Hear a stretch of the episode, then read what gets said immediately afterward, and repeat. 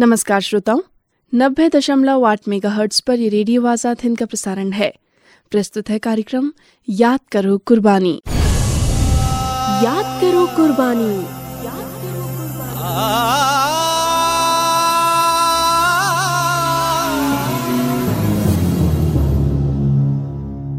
कार्यक्रम में चर्चा करने जा रहे हैं समर्पित देशभक्त स्वतंत्रता संग्राम सेनानी पत्रकार और महान दृष्टा शिव प्रसाद गुप्त जी की।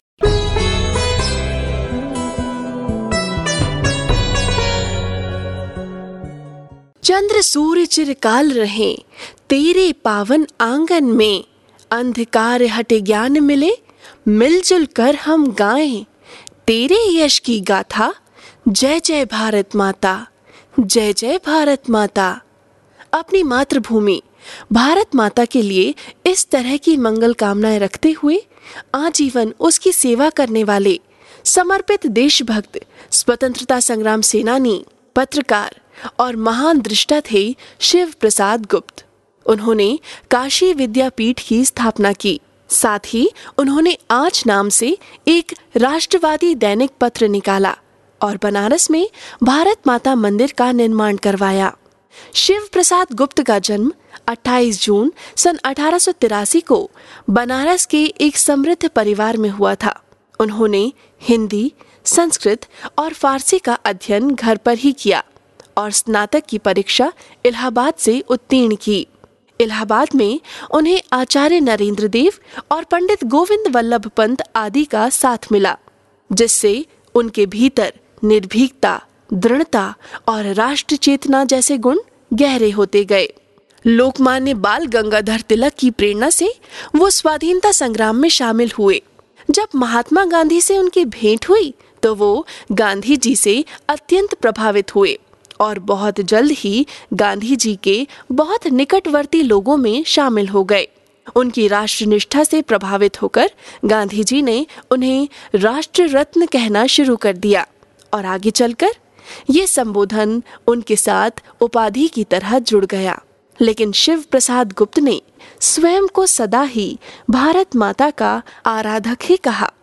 बापू से उनकी पहली भेंट लंदन में हुई थी। उन दिनों बाबू शिव प्रसाद गुप्त ये जानने के लिए विदेश भ्रमण पर थे कि दुनिया के स्वतंत्र देश अपनी प्रभु सत्ता की रक्षा कैसे करते हैं।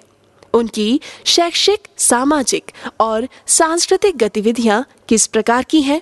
और पराधीन भारत उनसे कौन कौन सी बात सीख सकता है? उसी क्रम में यूरोप के साथ साथ वो अमेरिका और जापान भी गए और वहाँ सक्रिय स्वतंत्रता संग्राम सेनानियों और क्रांतिकारियों से भेंट की। भारत लौटने के बाद उन्होंने अपने अनुभव को आधार बनाकर भारत के लोगों को एकजुट करने उनकी दुर्बलताओं को दूर कर उनमें आत्मविश्वास पैदा करने का भरपूर प्रयास किया। सर्वहारा और विधवाओं की स्थिति में सुधार कर उन्हें समाज की मुख्य धारा में लाने का प्रयास किया। छुआछूत की भावना को समाप्त करने के लिए उन्होंने सघन प्रयास किया। उसके साथ ही अंतर जाति विवाह के अभियानों को तन मन धन से प्रोत्साहित किया। दरअसल वो उन मूल कारणों पर काम करते रहे, जो भारत की स्वतंत्रता के मार्ग में बाधक थे। दिन रात उनकी आँखों में भारत माता के उत्कर्ष का, भारत की विजय का स्वप्न तैरता था। भारत जननी, तेरी जय विजय हो। हो, भारत जननी।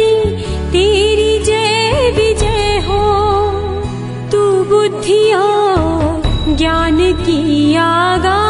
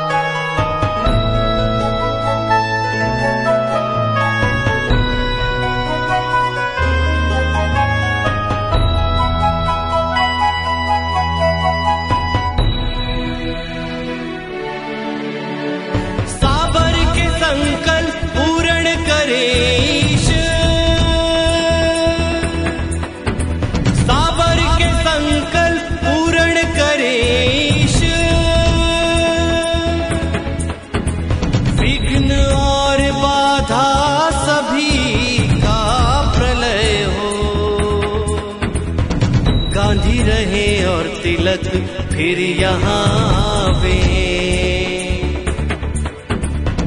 अरविंद लाला महेंद्र की जय हो। भारत जननी तेरी जय विजय हो। भारत जननी तेरी जय विजय हो। बाबू शिव प्रसाद गुप्त पंडित मदन मोहन मालवीय, लाला लाजपत राय, महात्मा गांधी, आचार्य नरेंद्र देव और डॉक्टर भगवान दास आदि से बहुत प्रभावित थे। गंगा के पश्चिमी तट पर उन्होंने पिछहत्तर हज़ार वर्ग फुट में निर्मित एक भव्य अट्टालिका खरीदी और गांधी जी ने उसका नाम सेवा उपवन रखा। सेवा उपवन में लगातार स्वाधीनता संग्राम हेतु विविध आयोजन हुआ करते थे। शिव प्रसाद गुप्त क्रांतिकारियों का सहयोग भी करते थे। अपनी राष्ट्रवादी गतिविधियों के कारण उन्होंने अनेक जेल यात्राएँ भी की। देश के पहले गांधी आश्रम की स्थापना के समय भी उन्होंने भरपूर सहयोग दिया। महामना मदन मोहन मालवीय जब बनारस हिंदू विश्वविद्यालय की स्थापना पर विचार कर रहे थे उस समय भी इस विश्वविद्यालय की कल्पना को साकार करने में कदम कदम पर मालवीय जी को शिव प्रसाद गुप्त ने सहयोग किया। आगे चलकर बाबू शिव प्रसाद गुप्त ने काशी विद्यापीठ की स्थापना की। गांधी जी ने इसकी आधारशिला रखी। 10 फरवरी सन 1921 को असहयोग आंदोलन के दौरान काशी विद्यापीठ की स्थापना का मुख्य उद्देश्य था छात्रों में राष्ट्रीय भावना जागृत करना, छात्रों को स्वावलंबी बनाना, हिंदी भाषा का विकास करना और सहयोग तथा सेवा की भावना विकसित करना आदि। बहुत जल्द काशी विद्यापीठ राष्ट्रीय आंदोलन का केंद्र बन गई।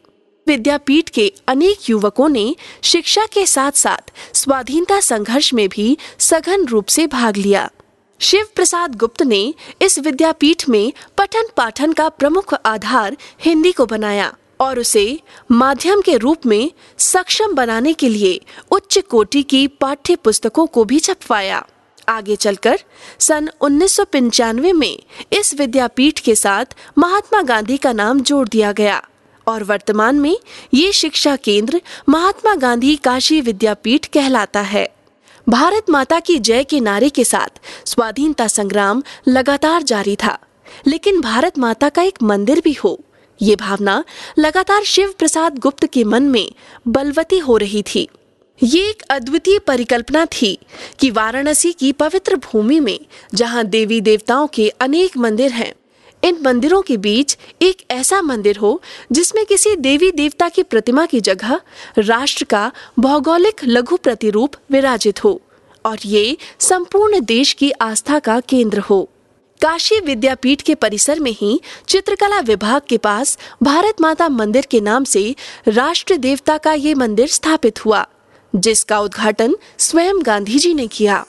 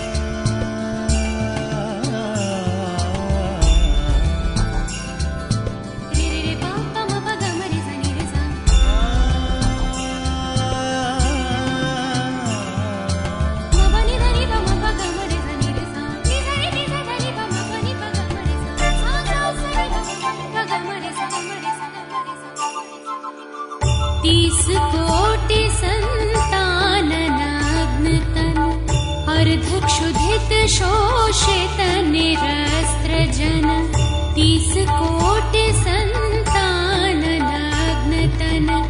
अर्धक्षुधित शोषित निरस्त्र जन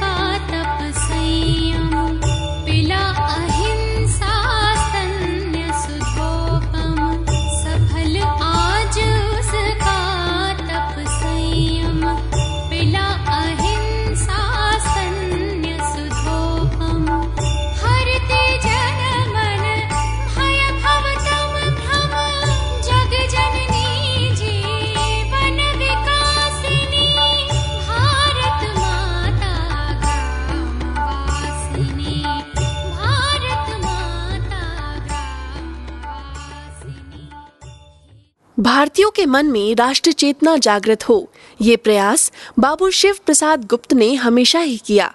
इसी उद्देश्य से उन्होंने सन 1920 में दैनिक समाचार पत्र आज का प्रकाशन आरंभ किया। हिंदी समाचार पत्रों के इतिहास में आज का प्रकाशन एक उल्लेखनीय घटना थी। बाबू शिव प्रसाद गुप्त एक ऐसे दैनिक पत्र का प्रकाशन चाहते थे, जो लंदन टाइम्स जैसा प्रभावशाली हो। उन्होंने ज्ञान मंडल प्रकाशन की स्थापना की और 5 दिसंबर सन 1920 को आज का पहला अंक प्रकाशित हुआ। इस पत्र ने हिंदी पत्रकारिता कला को एक नया स्वरूप, नई गति और नई दिशा प्रदान की। दैनिक समाचार पत्र आज ने हिंदी पत्रकारिता के नए मानदंड स्थापित किए। उस पत्र ने हिंदी को अनेक नए शब्द प्रदान किए। तिलक जी की प्रेरणा से जन्मा दैनिक समाचार पत्र आज महात्मा गांधी के आंदोलन का अग्रदूत बना। अपने समय में सत्याग्रहियों की नामावली छापने का साहस आज ने ही किया। इस कारण इस पत्र को ब्रिटिश शासन का कोप भाजन भी बनना पड़ा।